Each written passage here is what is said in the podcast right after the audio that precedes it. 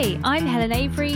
And I'm Ryan Jude, and you're listening to Green is the New Finance from the Green Finance Institute. Today, we're going to be speaking with Polly Billington, Director at UK 100, about the role of local government in the green recovery and how they can finance their plans, and importantly, what we as voters need to look for in the upcoming local elections.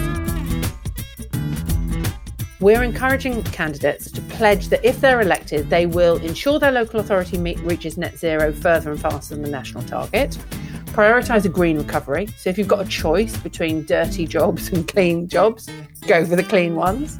And then to commit to joining with UK 100 and its overall cross party membership to advocate to the government for those powers and resources to help. So you make the pledge to be part of the campaign to make it easier because you will therefore be able to do much more.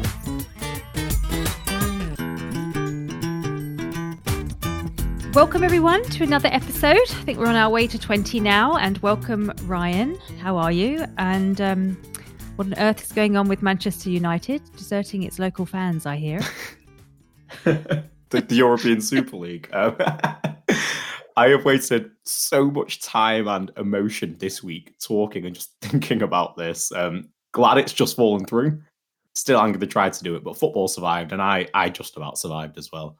I have to confess, I've actually entirely missed what I gather has been this really monumental moment for football. Um, should we be talking more about this? Helen, it, it, would take me a whole podcast episode. I could rant about it for hours, but perhaps we should get back to to green finance. Yes, in, okay, indeed, and um, and I'm really excited to have Polly on to join us today. She is a fellow former journalist um, and has a decade long career in national and local politics. Yeah, super excited to speak to Polly today. Polly used to work for the BBC as a journalist, um, left to work in politics, and now runs. UK 100. Um, she's also a councillor in the London Borough of Hackney, so she's very well versed in local policy, local environmental policy, and local elections. So, UK 100, if you don't know them, they're a network for UK locally elected leaders who have pledged to switch to 100% clean energy by 2050 and are doing everything in their power to get to net zero as soon as possible um, by 2045 at the latest.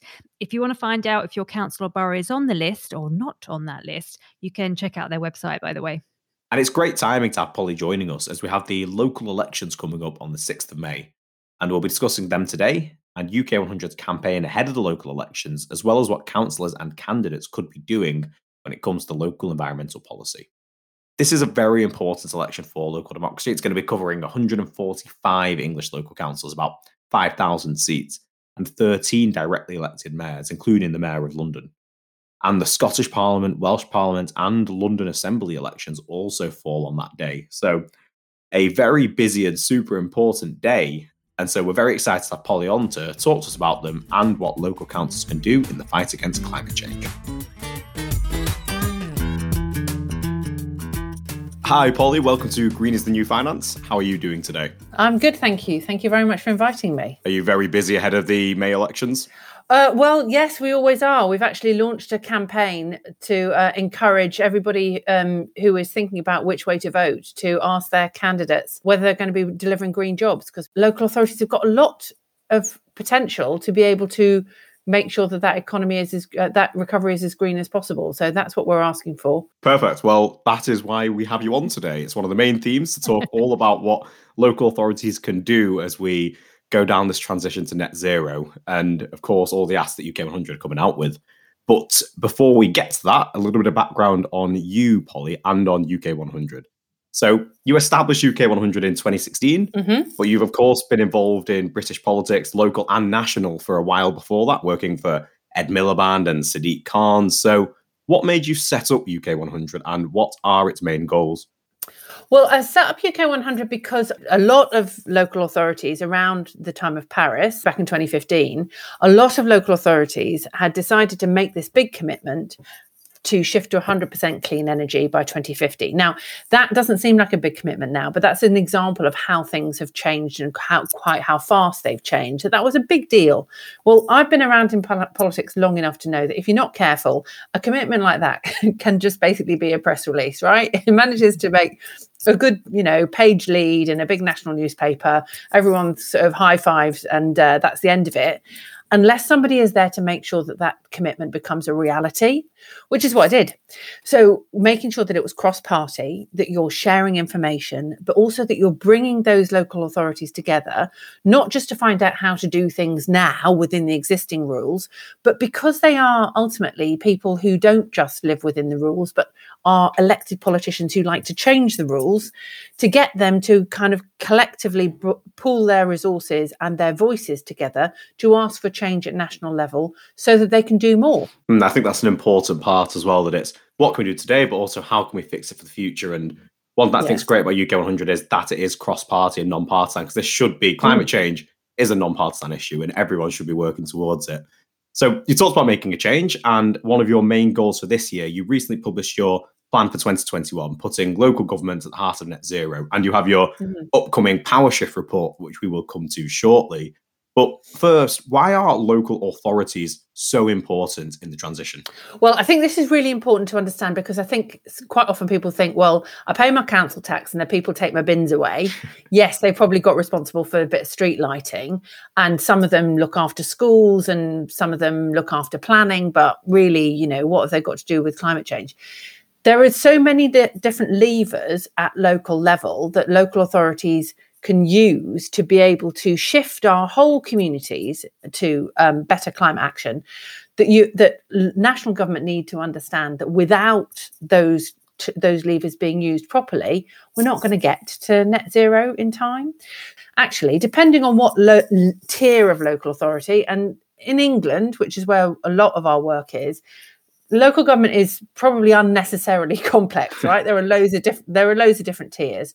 It's not straightforward and that's why we wanted to do that bit of analysis to work out where the powers lie and what you can do with those powers.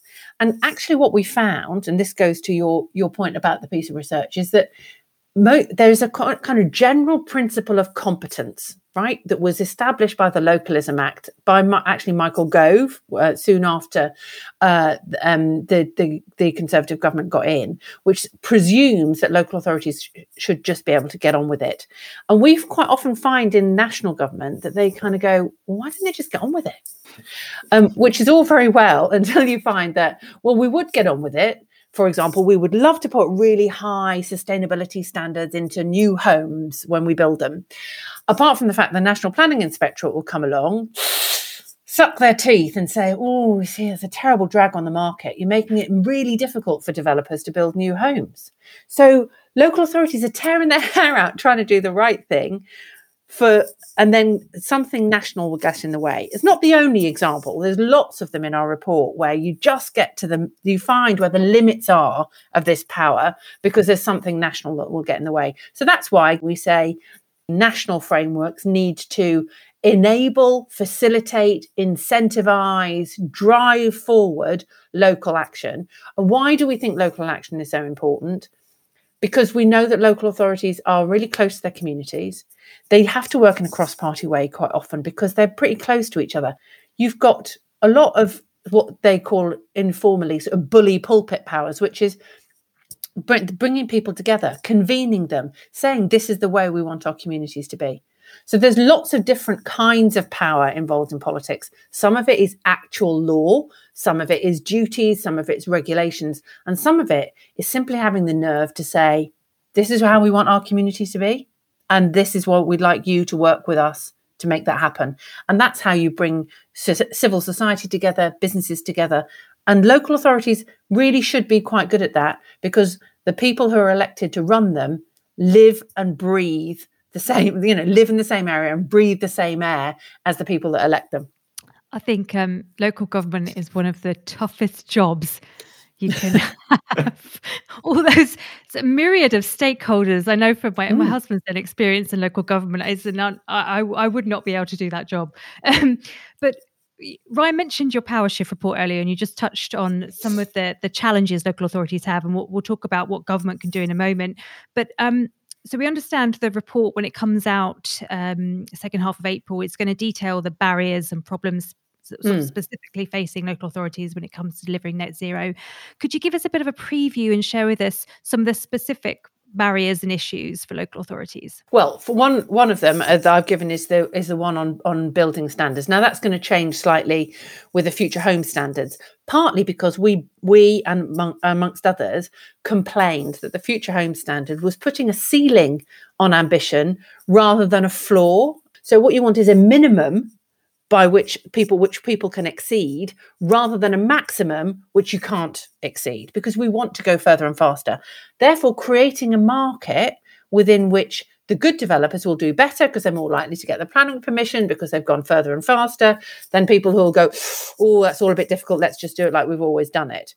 There's quite a lot of centralized approaches to funding and decision making in transport which makes things difficult. So if we had more increased devolution of transport funding and wider powers, particularly in those big combined authority areas, you know, like Liverpool City region, Greater Manchester, West Midlands, Tyne and Wear, places like that. If you had wider powers there, transport powers like they have in London, you have the opportunity to be able to coordinate and deliver a transport networks that are much more much more integrated, much less dependency on cars, much less, uh, um, and therefore much less air pollution and much less dependency on fossil fuels. Let alone the fact that we need to think about uh, how you would have a seamless EV charging infrastructure, which again needs cooperation and collaboration. But if you build uh, EV charging systems around the way that the electricity system works now, rather than for the needs of a community, i.e., can we have these near workplaces, near shopping centres, near residential uh, uh, areas, and indeed near schools? For example, and instead we'll know we'll just have them in this car park that hasn't been used for ages because it's miles out of town, then you get a, pro- a, problem. So things like that need to be designed in. And that's exactly what local authorities do all the time. They're thinking, how do we regenerate our place? Where are good shopping places? Where do we people want to be able to build it? Where, where do people want homes? Where do we need schools? And therefore, where do we need power? Oh, sounds like there's going to be some really amazing recommendations um, in this report that comes out. So, really, really looking forward to it. Um, did you find anything specifically that the government could do to provide more support for local authorities um, as you're compiling your report? Well, I think there's some, some the high level things is things like decentralizing powers and resources around transport um, making sure that those building standards, even if, if they are centralized, they need to be more ambitious and they need to have a more long term plan towards de- delivering net zero.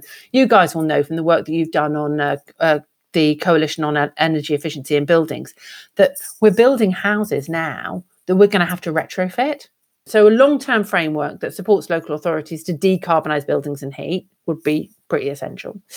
And that energy infrastructure that I'm talking about, the way that electricity is managed and delivered, now that actually is the responsibility of Ofgem, the regulator, but the regulator only does what it's told to do by government. And then, of course, there's things around waste collection and disposal where, although they've got lots of duties, they haven't got a lot of control about how much is generated in the first place. Uh, in fact, again, Michael Gove, when he was at DEFRA, did some quite interesting stuff about waste, about how the polluter should pay. And we're, we're quite interested in, in engaging with DEFRA longer term to understand a bit more about how we can make that work so that it's not local authorities are ending up with a burden of how to deal with the pollution, but actually the people who create it, which are ultimately the corporates um, and businesses without ending up beating up on the smaller businesses who don't who have it's much more difficult for them to have sustainable strategies. Great so plenty of things the government can be doing then. Um, but as we mentioned earlier as detailed in your plan for 2021 your first major action for this year is a campaign ahead of the local elections. For those listening who aren't yet aware of these firstly give it a google and check if you are registered to vote as soon as possible but polly you said that you want to get local candidates to commit to bold climate action as part of their election campaign so, what exactly does this entail, and what will your main campaign targets be? Well, I think it is important to understand quite how much of a bumper year this is in elections because of the pandemic. Last year's elections were postponed. So, in some parts of the country, people are going to have five different ballot papers for those of us who are, who are sort of slightly obsessed with electoral systems and politics, it's like it's a very exciting year. But on top of that, right?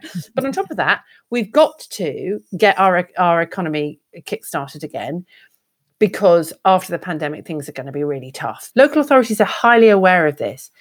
if you think about it, they're the ones who are having to make sure that the vulnerable families get their their parcels of food when they've been shielding they know where those families are their their own local care services and so forth have been really stretched um, quite a lot of the consequences are picked up by local authorities. So it's really important for them that there's strength economically.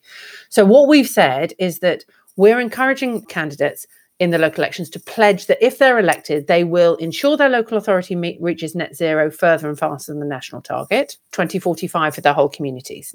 Prioritize a green recovery. So if you've got a choice between dirty jobs and clean jobs, go for the clean ones.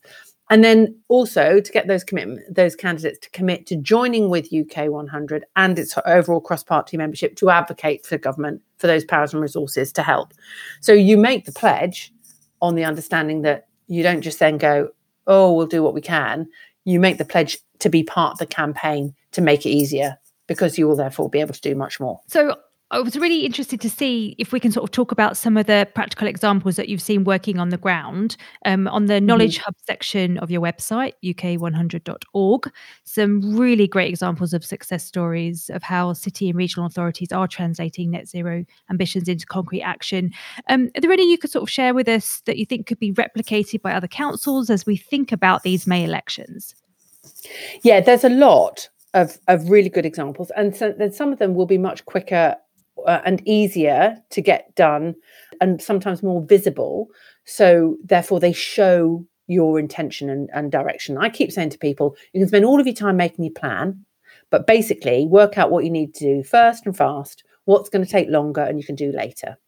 So, for example, Salford have got an electric car club. So is Lancaster. But what they've done um, is they've created electric car clubs that are available for officers of the council, right? Because what that does is it means that they're driving around in Salford or Lancaster City Council badged cars saying this is electric. So what that says is the council's already committed to this. And then what they've also done is then said they're available for hire by the public when we're not using them for the council. Wow. Which do you know what I mean? And then it's yeah. like, oh, so that becomes that's that actually becomes a sort of public asset. And another one, which is again, it's a much bigger thing. So it might not be visible straight away and it takes ages to get sorted out, but makes a big difference in terms of carbon reduction and that's a district heating network now i know that you'll be doing stuff on on heating over time at the gfi because it's a really difficult nut to crack we've done quite well on energy and power in particular in this country partly because we've offshored it. We literally offshored it by making offshore wind one of the major generators of electricity in this country. You can't offshore heat and transport. You go from A to B on a map, right? Heat is heating a place. You have to work out how you're going to get the heat there. You can pass electricity around. Yes, it's it's not straightforward, but it can be passed around. M- moving heat around is much harder. So therefore, you need to make sure that you use heat where it's uh, where it is generated as much as possible and connect heat up um, as much as possible so that you can be as efficient with it as possible. Now what leeds found is that whichever way they cut it they couldn't until recently work out a way of making of, of building a district heating network and getting it entirely funded by private money. So eventually they decided that they were going to get their they were going to invest their own money. Now that's a big deal for a local authority. They did secure other money from Europe and from and from national government. And it was an important part of national government's commitment that they created the heat network delivery unit and the heat network investment so that you can get those those networks going uh, being set up. So now in Leeds they've done that and you have to have some big in- institutions like leisure centres and shopping centres and so forth that can use a lot of it and then create some spurs that connect the heat and hot water up to homes.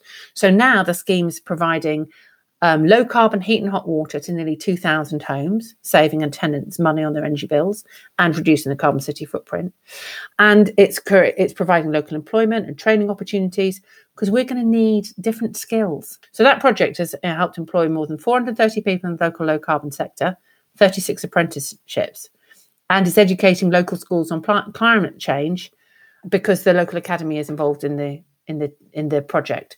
So that's quite that's quite a lot of different aspects, and that's what you need to think about it. Quickly before we get to the finance, obviously over the pandemic we've seen a lot of new initiatives coming in. Do you think there's anything that we've seen in the pandemic that local authorities can carry over into the new normal? Yeah, I think you know this is this is not necessarily a universally popular position to take, um, but the low traffic neighbourhoods that local authorities have in, uh, have introduced are making a real difference. Now, I'm saying that I'm saying oh, it's you know, a bit controversial because there is a lot of noise from actually quite a small number of people that this is massively inconveniencing them. A low traffic neighbourhood still allows people to keep their car, drive to and from wherever they want to. It will take a little bit longer and they might have to go around the houses. Why? Because low traffic neighborhoods prevent rat running, slow traffic down, keep it out of residential areas, and therefore make places cleaner and healthier and safer for people to live in. Those things, and also I'll tell you what, really obvious stuff. People are always going on about bike lanes. Yes, bike lanes are really important for cyclists. I tell you what's really important is somewhere to lock your bike in town. Some of the cheapest stuff is the most effective. You don't necessarily have to put loads of stuff in. Um, you can, and that makes a big difference. We know that segregated bike lanes massively encourage children, older people, more women. And you know what? I think, dare I say it, Ryan, every time a bloke thinks he's got an opinion about it, it's just worth his while thinking, do you know what? I'm going to ask the women in my life what they think because you will find a very different experience. Women will want safe places to walk, reliable, regular, safe, and affordable public transport, and places where you don't have a super highway for cycles, but somewhere that's a quiet way for bikes. And those things absolutely transform the way that cities are. And that's a re- that's really really important. And there is a lot of that that actually if we get that right and combine that with some big strategic changes around those main roads, because those main roads still need cleaning up, people still live on them, and we can't a- allow them to be completely choked. But that's one of the really big things that will make a difference. I think what you said there is one of the key issues with reframing it. It's having the language around not just being about environment, but being about safety, being about reducing air pollution for children that are growing up in the area. And it needs to be repositioned to show that it's not just about restricting cars. There is a reason that cars are being restricted. Yeah, and also let's be honest about it. The reason why I've got all those rat runs is because of GPS.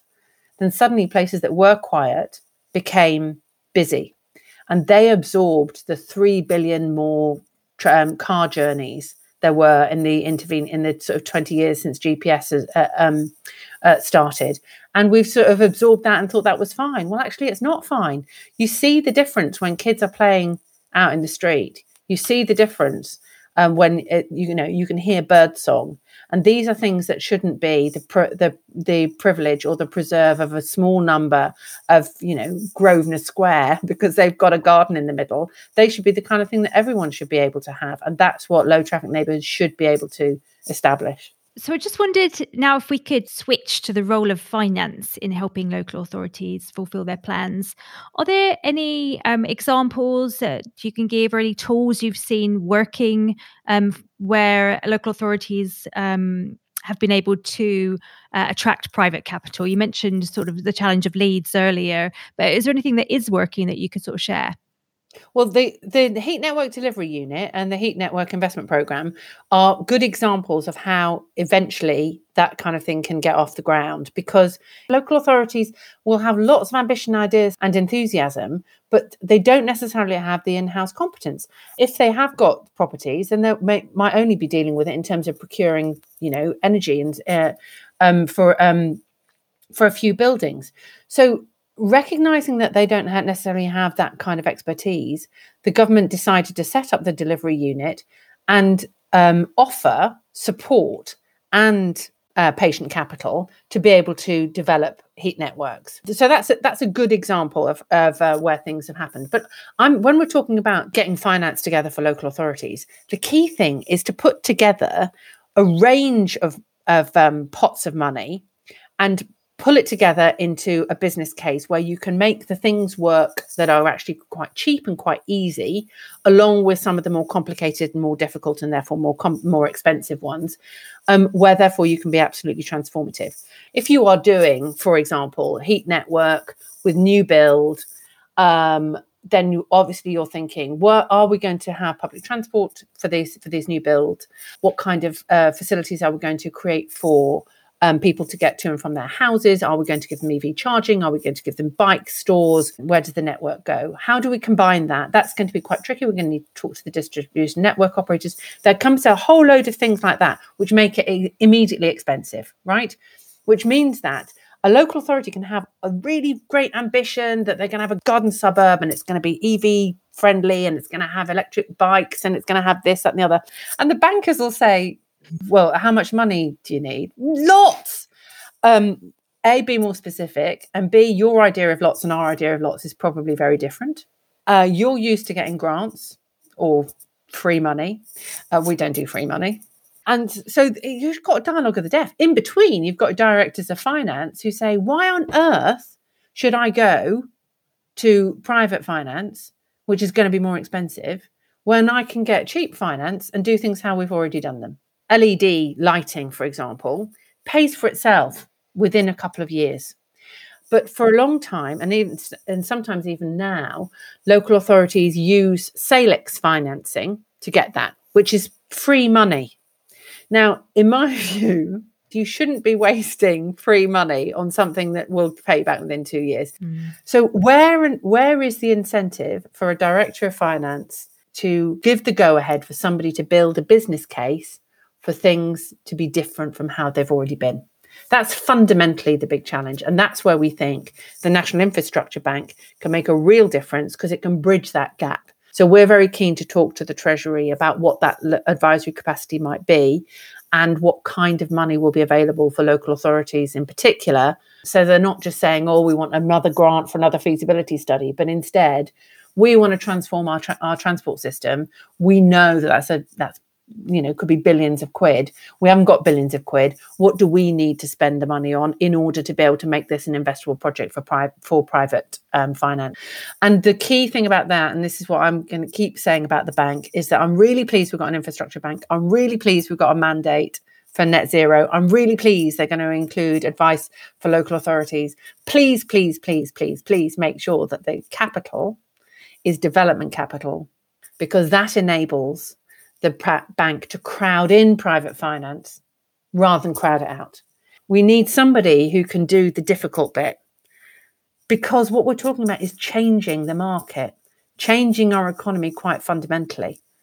And that uh, doesn't happen without human beings making collective decisions about what we want that market and that economy to be like. And that's what government is for, and a national infrastructure bank should be for. And we think those high level asks are not that, they're big, but they're not unreasonable, especially when they're put in the context of what the national government have already committed themselves to.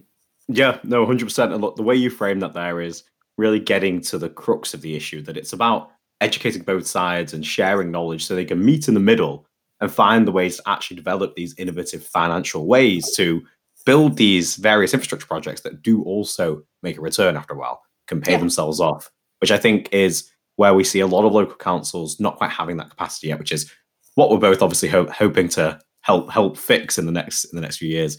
Um, look, you touched on the infrastructure bank there. Um, obviously, we live and breathe this stuff. We talk about the bank every single day. Um, if a local authority or a finance officer is listening, what should they be looking at the infrastructure bank to help them with in the future? Well, I think we're we're engaging with the Treasury to support them to understand what local authorities want. Fundamentally, local authorities need advice on how to build a business case and to either access development and patient capital from the from the bank itself or from somewhere else. We're very clear that we're not expecting this to be money for nothing, right? You've got to have proven commitment, competence, ambition, brought your partners together, recognize that this is not something that you can do on your own. You know, who are your other big employers in the area? Who are the other big players in your community.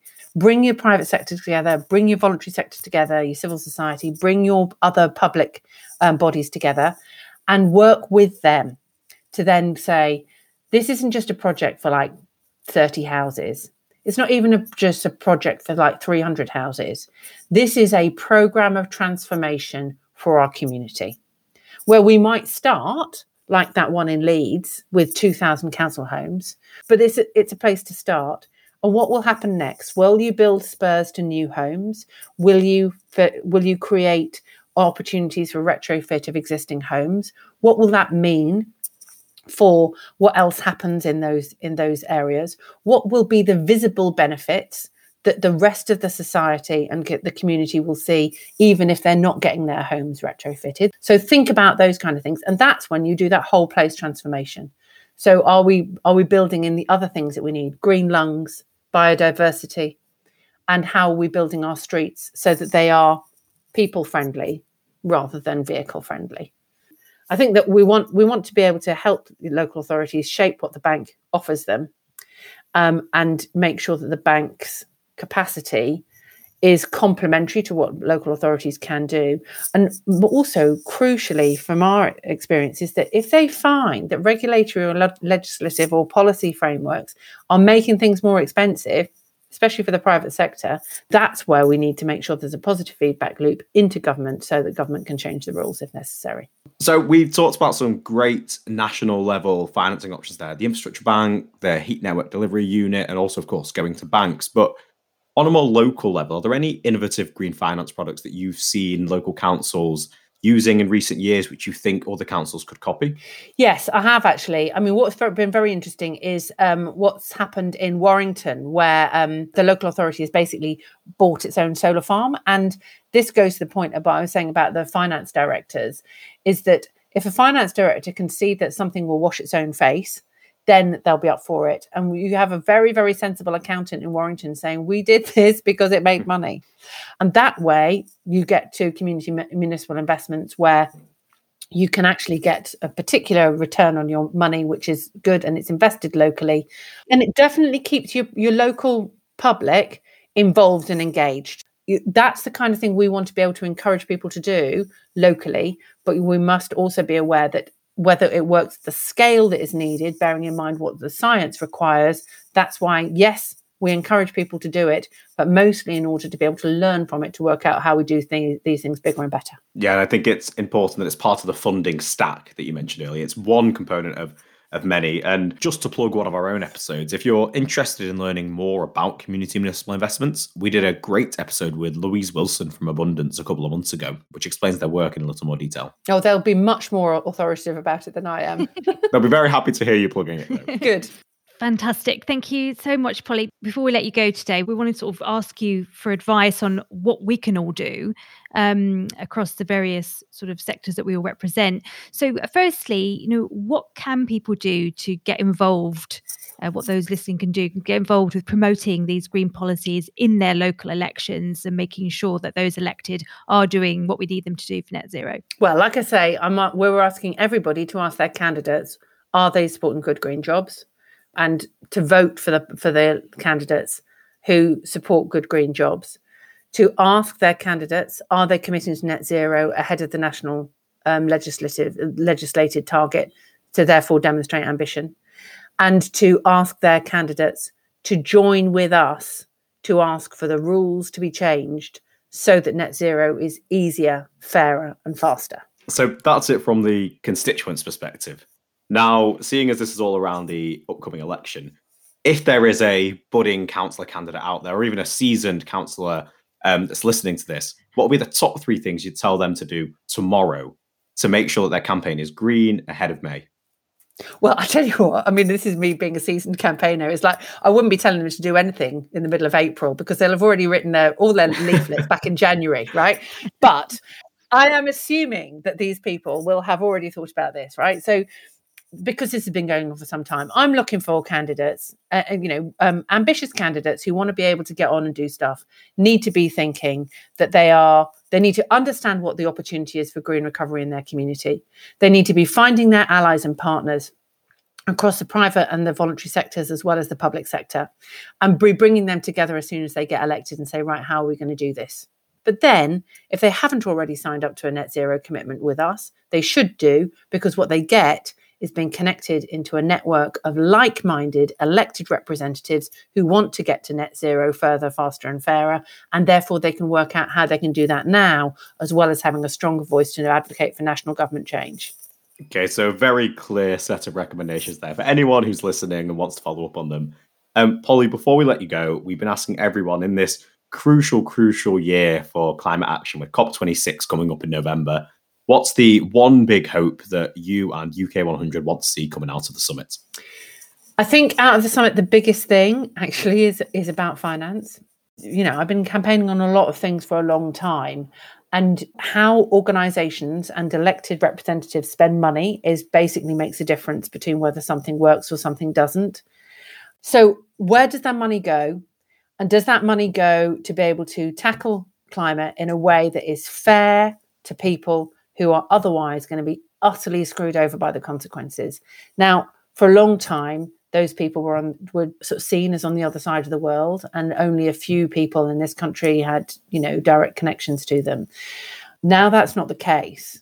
You know you have a flood in bangladesh and it can kill thousands you can you have a flood in cumbria. It doesn't kill thousands but it mm. devastates the lives of thousands for some time to come because our infrastructure is not up to it.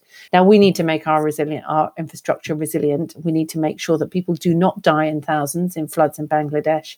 And we also need to make sure that we are not exposing our economy to those kinds of risks simply because we think that we can survive them because we have done before. Because this kind of threat is one we haven't experienced before.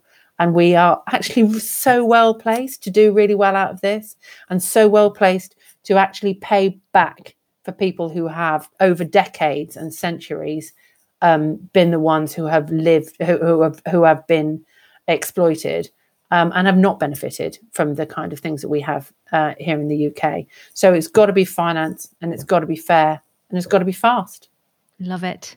Finance fair and fast. And I think those are all sort of the tenets that we hold ourselves to here as well at the Green Finance Institute. So it's been such a pleasure having you on, Polly. Thank you. And really good luck with the campaign. I hope. Thank you. I hope it's amazing turnout and we we get the the people elected that we we need. Well, look out for our summit in July because in July we're hoping to bring our our leaders together with national government to be able to say to national government, this is what we think we can do if you change these rules, and that deal will be a really important precursor to what happens at COP. Brilliant. Well, our full support behind it. We'll make sure we promote it as it gets nearer to the time. And also, um, don't forget to look for the report that's coming out in um, second half of April that we talked Just the about. End of April, yeah. yeah. Thanks again. Lovely to speak to you. Great. Thank you so much, Polly. Cheers. So, lots to digest there then. Plenty of practical solutions that can be implemented in local areas and lots of actions for councillors and for those who will be voting in a couple of weeks. Helen, what did you think? Yeah, another really informative interview. Um, totally opened my eyes actually to the the really important role of local government in this green recovery. I just think people in general need to acknowledge the importance of local councils and how important a role they have in helping the country achieve net zero. I don't think it can be understated really, and Polly definitely did not understate it then. And and in these upcoming local elections and those happening next year, we need people that really understand what needs to be done to combat climate change. We always talk about 2030 being this target where we need action to be achieved by, and therefore these next sets of elections will shape the action we're going to see. Yeah. What I also really took away um, from listening to Polly was this sense that system change, you know, which we all talk about all the time, is really just made up of many, many stakeholders, often at a local or micro level, just each pushing for change, understanding the barriers, looking for solutions, um, and that groups that bring those stakeholders together, like UK 100, sort of build confidence, sort of for them to share learning, speak with one voice, are such an important part of that process. So, yeah. Yeah, collaboration is obviously so important. And hopefully, we get a lot of candidates that sign up to UK 100's ideas, and hopefully, people go out and vote for those candidates. Yes, May the 6th, big date. But I'll be back before then on a different topic that may seem irrelevant to the UK, and that is heat resilience. It's a huge topic globally, but also for us here at home. And I'll be joined by Kathy Baughman McLeod, Director of the Adrienne Arsht Rockefeller Foundation Resilience Centre at the Atlantic Council, to talk about heat and financing for resilience more broadly. And while Helen records that episode, I will be busy still protesting the European Super League, the Glazer family's presence at Man United, and corruption in football. so until then, you've been listening to Green is the New Finance. Green is the New Finance is brought to you by the Green Finance Institute with audio production by Fairly Media.